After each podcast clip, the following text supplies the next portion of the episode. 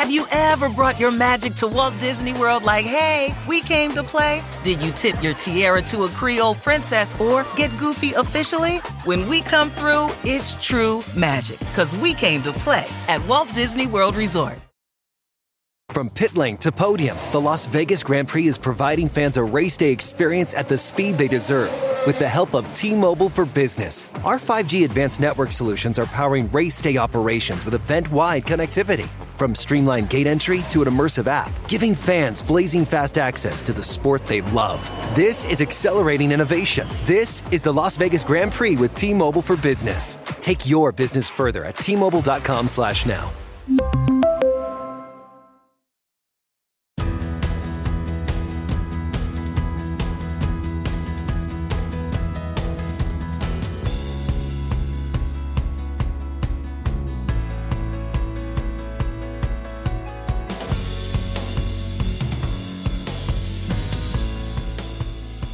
Hey, it's Rachel Cook, your modern mentor. I'm the founder of Lead Above Noise, a firm specializing in helping companies retain, engage, and develop their talent. And today, I'm excited to bring you this interview with self care expert and consultant Rachel Kanarowski. Rachel is the founder of Year of Living Better, a learning hub for developing the eight key habits that unlock wellness.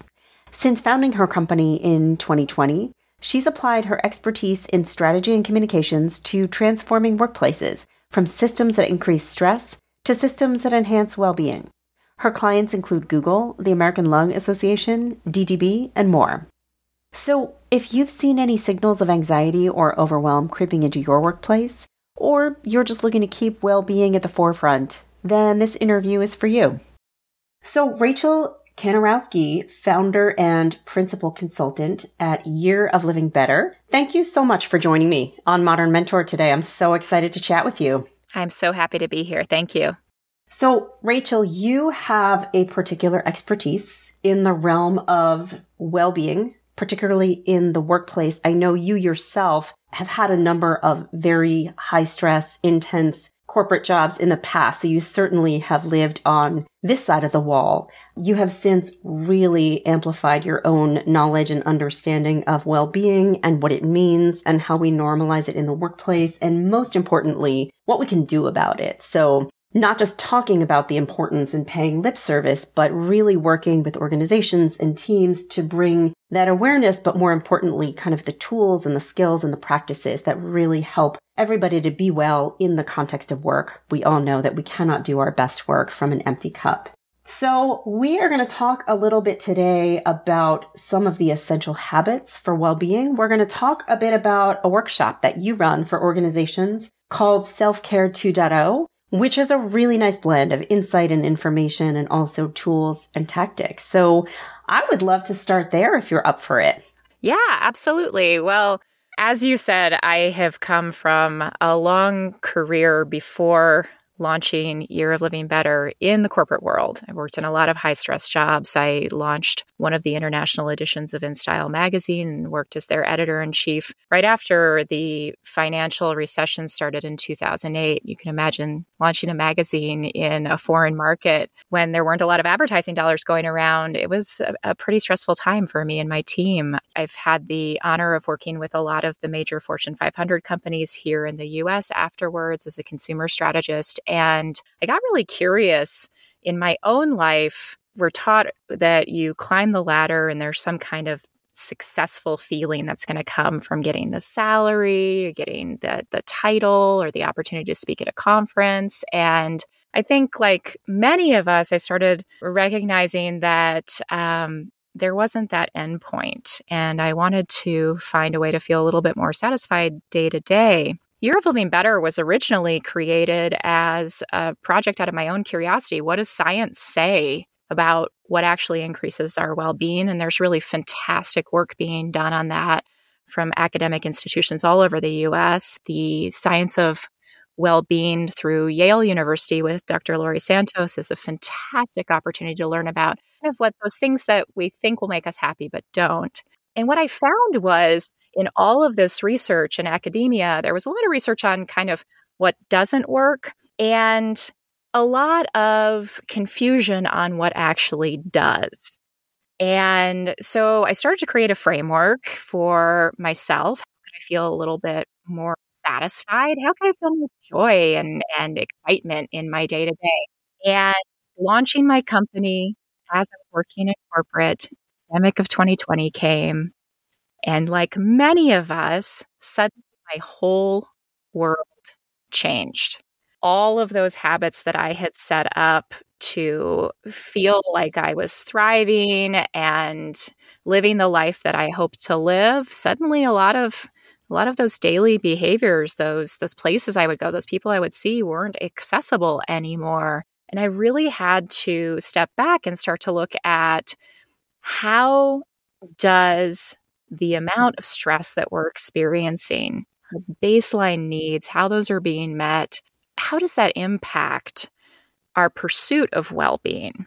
And that led me to developing this workshop that I now call Self Care 2.0, really like a new operating system. If we think about ourselves as kind of operating systems and how can we work better with the physiology that we have, with the way that our brain works, and what we know about neuroscience, how can we work more creatively with that to help us get back to a baseline okay in these really stressful years that we've had. That is fascinating. That's such a wonderful backstory. And thank you for sharing that. And I think that we are all collectively sort of in this space where we've been waiting for a few years for life to feel quote unquote normal again. And I think, you know, some of us are starting to realize, you know, whether this, we're in the new normal or, you know, normal is no longer sort of the North Star that we should be heading towards. I think a lot of us are, are looking for something, right? We're looking for something to maybe give us a feeling of some kind of stability or predictability. Um, there's definitely something that I just, I feel like we're searching for, even if we can't necessarily name it. And I'm curious, and I definitely want to spend some time talking about the workshop and what, what are some of the things that you've learned and in turn have started to teach some of those amazing organizations. But I would love to start maybe a little bit backwards. I'm curious, what sort of outcomes or changes or results have you seen people experience as a result of having participated in a self-care 2.0 program? Yeah, well, you know, the workshop itself, and I, am happy to share those tools here with your audience today. The workshop itself is really comprised of three pieces. The first thing that we really focus on is understanding the research around stress and performance. The second piece, we go into a practical understanding of our nervous system. How does stress impact our nervous system? What's the state change that we experience in our physiology? And then the last piece is how can we use that knowledge to apply to creating a proactive map for our own needs related to stress and resilience? So each of us comes to the you know the table, the webinar, whatever it is, the Zoom with our own lived experience, with our own personal preferences, with our own you know experience in our body. You know, I often question a lot of traditional workplace wellness, which is based on things like weight loss challenges that can be so fraught with problems around inclusivity and accessibility. We need to, of course, understand what are the facts related to how we resource ourselves and how we create resilience in our body in our mind, right? In our communities.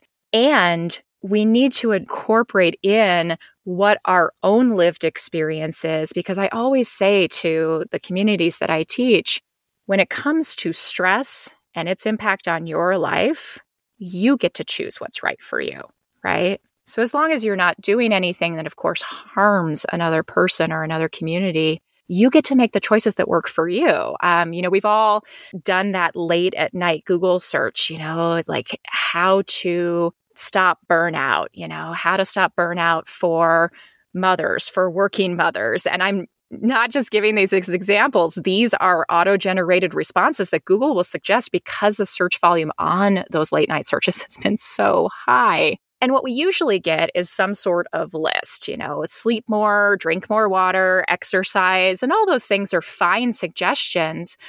But how that shows up, how we practice some of those things, and with whether or not those things actually help us feel resourced if we're stressed, if we're feeling that stress as anxiety or anger or annoyance, or if we're feeling that stress as more disassociation, shutdown, depression, sadness, kind of closing people off, disappearing, protection through that disappearing state. Getting more sleep is always a good idea, but it's not necessarily going to be the only resource that you need in order to help yourself start to feel more if I can, you know, use just a, you know, a simple idea, more like ourselves again. You know, what I'm thinking about as you're talking is, you know, people are, are searching Google and they're finding advice like get enough sleep and eat well. And I, what I think I hear you saying is that we really should all be doing those things. But most of us also need something beyond that. Um, I think most of us have heard that advice at this point. And if you're feeling sort of dark and depressed and you're not sleeping well, certainly that is a healthy starting place what I was thinking of as you were talking is so I am, to your point, I am a working mom. And so that's very much my mindset. That's very much my experience. I'm juggling a lot. I am looking for efficiencies. I'm looking for productivity. And I saw recently online there was this news story about a grocery store in I think it was maybe in Sweden and they had they had gone to an all self-checkout model because they had found it to be so much more efficient. But they had recently launched a new lane that was a non self checkout lane. So it was a staffed checkout lane specifically for the community of elderly people who are lonely and don't have anybody to talk to in their days. It was their slow lane. And I think they even called it their slow lane because they came to recognize that some people need efficiency and productivity and some people really need human connection. And, and I think that there is, it's very easy to assume that our needs individually are universal and they're not. Absolutely. I love that as a concrete example of individuals at checkout choosing what's right for them. I know yes. that the Aldi near my house recently put in mostly self checkout. And if I have more time, I actually still do choose the checkout with the staff from stores because I've gotten to know them over the last several years that I've been shopping at that store. I don't necessarily know them by name, but they know me by face and I know them. And it's really nourishing and interesting for me to have that human connection at checkout. But I get to make that choice for me. And similarly to the elderly in the study that you're referencing, I live alone. I'm not a mother. You know, I, I work from home. And so the lack of in person connection is something that I have to recognize and think creatively how I'm going to address it. Experience the joy of running in the new Triumph 22 from Saucony, the original running brand. Stacked with luxury foam cushioning, Triumph 22 turns miles into smiles with the ultimate blend of comfort and energy return. Shop Triumph 22 at Saucony.com. That's S A U C O N Y.com. From a flat tire in the city to a dead battery on a distant drive, AAA is partnering with T Mobile for Business to accelerate response times and get more drivers back on the road fast. Our nationwide connectivity powers location telematics, so AAA's fleet can find stranded drivers quickly while being fully equipped with the in vehicle tools to have answers when they get there. This is elevating the member experience. This is AAA with T Mobile for Business. Take your business further at T Mobile.com/slash now.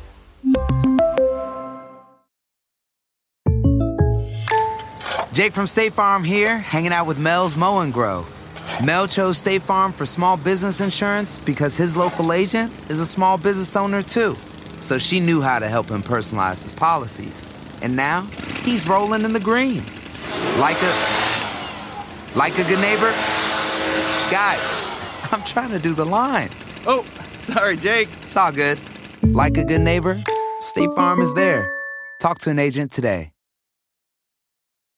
Rachel, you and I over the past few years have certainly, we've taken our businesses in a new direction. We are now largely working remotely and virtually. We, we play in some of the same sandboxes. We're talking to some of the same organizations, the same leaders. And, you know, some of the buzzwords that have come up a lot for me, and I have to assume for you are words like stress and burnout. And a part of me feels like it's great that those have entered the vernacular. People are starting to pay attention to them.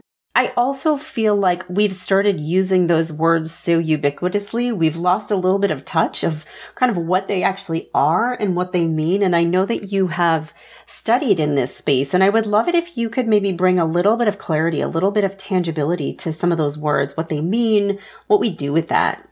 Absolutely. That's a great question, Rachel.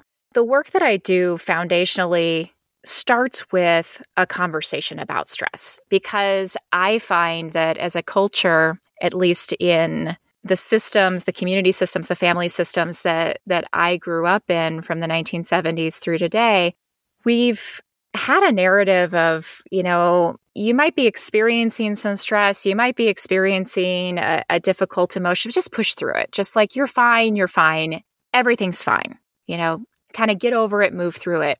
And for many of us, the events surrounding the pandemic were the first time that we might have experienced an absence of some of those basic needs being met in our life. Maybe we were laid off or a loved one was laid off.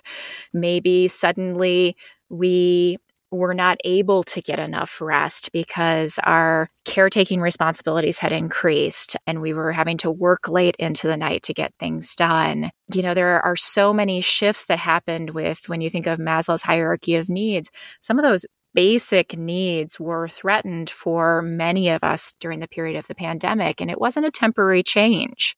So I really want to normalize that the amount of stress, even if the stress came from uncertainty, which our brain is not meant to process as much uncertainty as we've had. When can we make regular plans again? When can we know that this will happen and, and feel fairly sure of it? That stress of uncertainty plus the stress in all of the other areas of our lives, it adds up. We do not go to bed and then wake up in the morning with a reset amount of stress unless we've actually taken the time to address one of the things that's stressing us out head on. And when i'm when i'm talking at organizations i know that a lot of individuals in that room have some of their basic safety needs still unmet. And i want to normalize that this is not something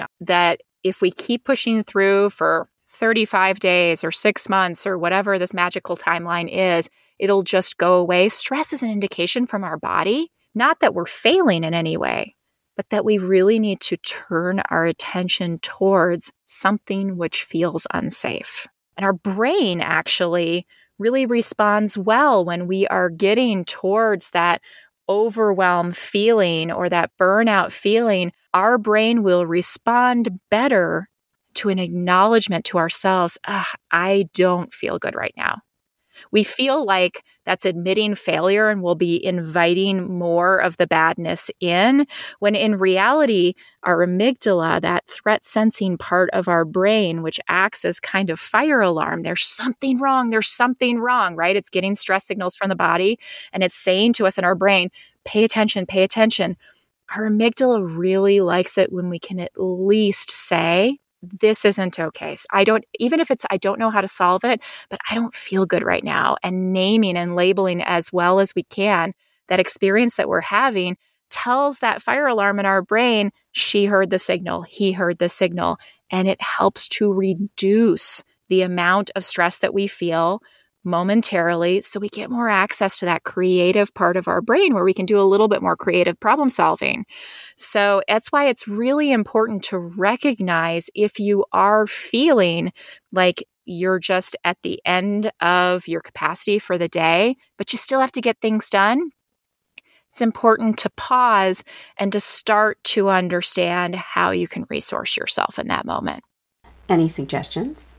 Yeah, absolutely. So, the key is to first understand what state your physiology has gone into.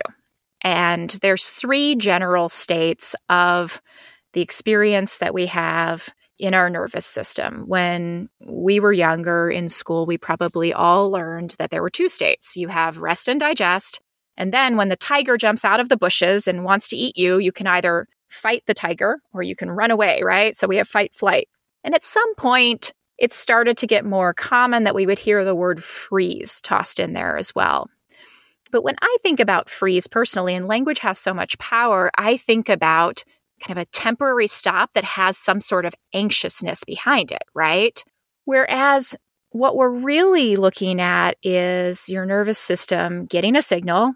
There's a tiger, right? And you're either fight flight, which is that sympathetic nervous system activation, right? Our our heart starts to beat really fast.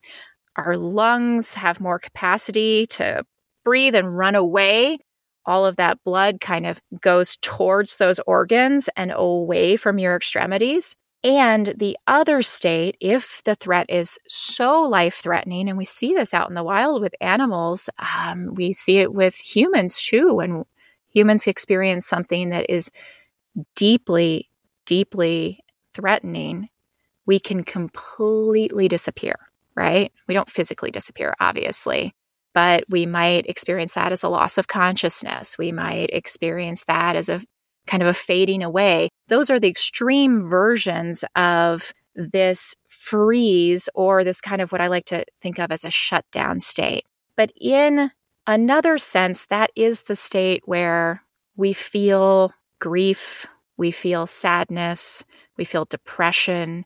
I am also a certified mindfulness meditation educator through UCLA, and I went to the literature on how to use mindfulness in a scientific way to work with depression. And the suggestions that were made didn't land for me. I could tell, I could make the choice for myself. Meditating right now isn't actually improving anything. And so I needed to start to make the list of what are the things that are helping me to feel better and to ultimately move my body more into activity because your nervous system needs to move through the states in order. So if you are in the state of shutdown or fogginess or just feeling that need for isolation, you can attend to that need. And there are certainly ways that I resource myself that are like going and getting in a hot shower. That's something obviously I do alone. And it's very helpful for me in that state.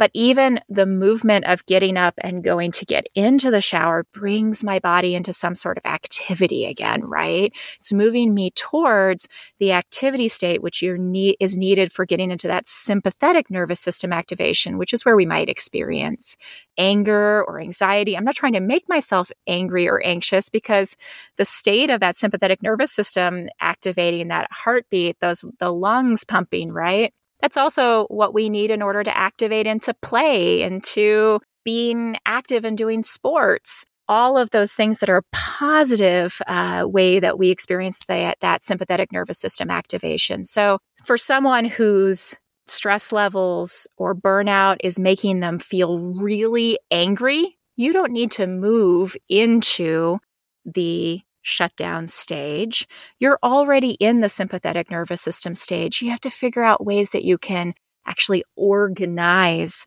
that chaotic energy that comes from feeling just really pissed off. Or somebody might experience this more as anxiety, right? So, how do we organize that anxiety a little bit instead of it just feeling chaotic? So, the key that I really want all individuals to know and why I think it's so important to share this through the workplace. If your listeners can come away from this podcast with one concrete tip, it is if we can really recognize when we're stressed, if we are feeling more of that heart pumping, kind of like nervous energy of anxiety or that like like red hot energy of anger, are you more there or closer to that? Or are you feeling more like you're losing focus, right? That might be how this looks during an average day. Are you feeling more like a general sense of dread that's leading you to kind of disengage a little bit, like that right before the conversation that you've been dreading with your manager, which of those two states are you going into? Or maybe it's not the manager, maybe you are the manager and you're about to have that conversation with someone in your team, right? You haven't been looking forward to it. Which way are you feeling? Are you feeling more of that dread or are you feeling more of that anger, annoyance, anxiety? And what works for you when you're in those states? So, some people might find that when they are in the dread state or the kind of loss of focus state, taking a few mindful breaths or turning on that guided meditation that they already have on their phone might be really helpful for them. And others, like myself, might find that not helpful at all and bordering on annoying. So, what works for you in these states. And the best way to start to make those lists for yourself is to imagine a time when you felt that, make a little note of it, and start by working with a time that you felt that you were in that kind of foggy, shutdown state. What would have worked for you then, right? Maybe looking at the type of self care that's recommended in these lists that we might Google or the things that you've done in the past do any of those things actually help you feel better in that state? But it's really important that we bring a bit of curiosity to creating the start to these lists so that when we feel that we've gone into this state of stress, we can reach for that list and we can try to do something on it. If you have to work from an office, your list needs to include things on it that you can also do if you're in that office. So maybe you need to like get up and go get a coffee around the block. So you just add a little bit of movement in and you are getting out of that situation, giving yourself a break for a second. I've heard so many conversations, Rachel, and I'm sure you have too, about stress, about burnout during the last several years. I have not heard a lot of concrete tools we can use that reliably work for everyone. But this approach, if you work the approach, will reliably work for you. It will reliably work for the children in your life if they can learn this approach it will reliably work for your other coworkers who have completely different needs and life experiences. Um, it's it's not a prescriptive answer but it is a scientifically based approach. That is really good to know that there is science behind that. It, you know it's funny I run a program called Leading Through Change and Uncertainty. And I would say a lot of what I teach in the realm of moving yourself through uncertainty is, is very analogous because there is so much stress that comes with the uncertainty. And I talk very much about something similar about having that list that is customized to you and having that written ahead of time. And I liken it to, and my husband will be the first one to tell you that when I start to get really hungry, like my blood sugar dips low, the worst thing you can do is ask me where I want to eat or what I want to eat. Because in that moment, what I eat is your, I want to eat your face right off your face. Like I am raging and so my family has learned to prepare in advance a list when I am satiated of where would be fun to go or what would be fun to have. And then they know how to manage me in the moment. And it's, yes, vaguely ridiculous. But the point is when you are in that state, you cannot think creatively or thoughtfully or how best to be kind to yourself. And so I, I am a big believer in having that list ahead of time, but I have not personally validated that scientifically. And so I appreciate you. I think it's very important uh, for all practitioners in this space, particularly in the corporate space, because so much corporate wellness has in the past has has done harm unfortunately it's really come from limited perspective um, and frankly a, a lot of hearsay which really concerns me so i think it's very important to not just make sure that there's science to back up these principles, but also to look at some of that primary research. I get really nerdy and I don't expect everyone who comes to my workshop to have to go and read that primary research. But a lot of these studies are based on populations of mice and not humans, or they're done on really small sample sizes or very homogenous sample sizes. So, mostly Caucasian, mostly female undergraduate students at a prestigious academic university. It's going to be a really different answer that you're going to have out of those studies. I find one of the things that I find the most mystifying is the research done on stress and performance, Yerkes Dodson, the Yerkes Dodson law, we've seen this in management books and psychology 101 books. You see a bell curve, right, of how much stress uh, you can have before the bell curve starts to dip. So it's a it's a stress and performance scale. This research was done on mice around the turn of the century who were being electrocuted as they tried to exit a box through either a white door or a black door. I am not willing to look at that research and say, yes, this is the gold standard, and we need to talk about how to increase stress in our life. You know, most of us don't need any more stress right now in order to have good performance.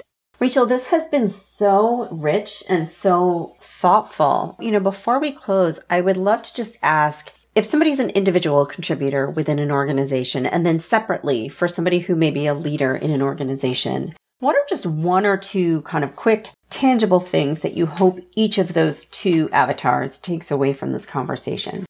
For individuals, I hope what you can take away is there's nothing wrong with you if sometimes you are feeling closer to burnout.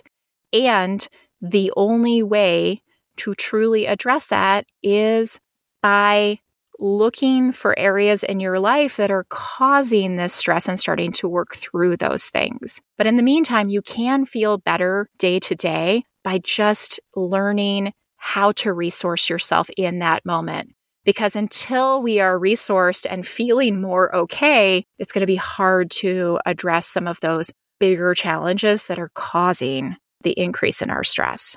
For organizational leaders, I think it's a really important time to be reevaluating how you can show up for your team, not to try to fix every situation that might come along, but to both model that you are taking care of yourself and to creatively think about how we might work with the current benefits landscape, how we might work with internal communication, these different levers that we have within an organization to really increase trust, increase safety. How can we reassess and really pull those pieces together? Because we do have a responsibility to the people who work for us.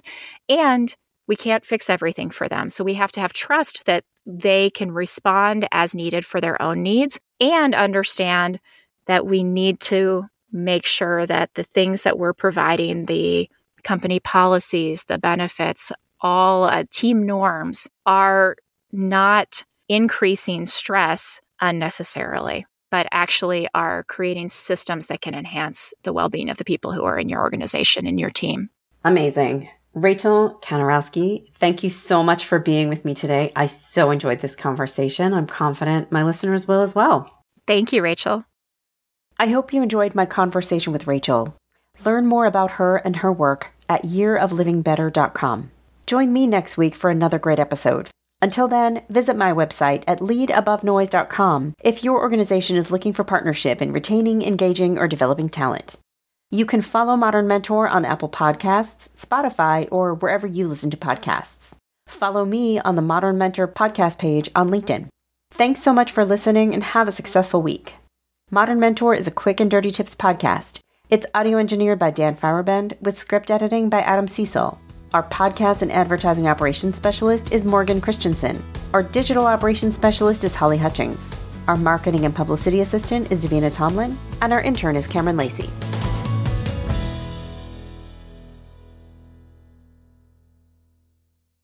From their innovative practice facility to unmatched views from the fairway, the PGA of America is helping lower scores and elevate fan experiences with 5G solutions from T Mobile for Business. Together, we're using AI powered analytics to expand coaching tools and bringing fans closer to the pros with 5G connected cameras. This is game changing innovation. This is the PGA of America with T Mobile for Business. Take your business further at T Mobile.com slash now. If a friend asks how you're doing, and you say, I'm okay, when the truth is, I don't want my problems to burden anyone. or you say, Hang it in there. because, If I ask for help, they'll just think I'm weak. then this is your sign to call, text, or chat 988 for free, confidential support. Anytime. You don't have to hide how you feel.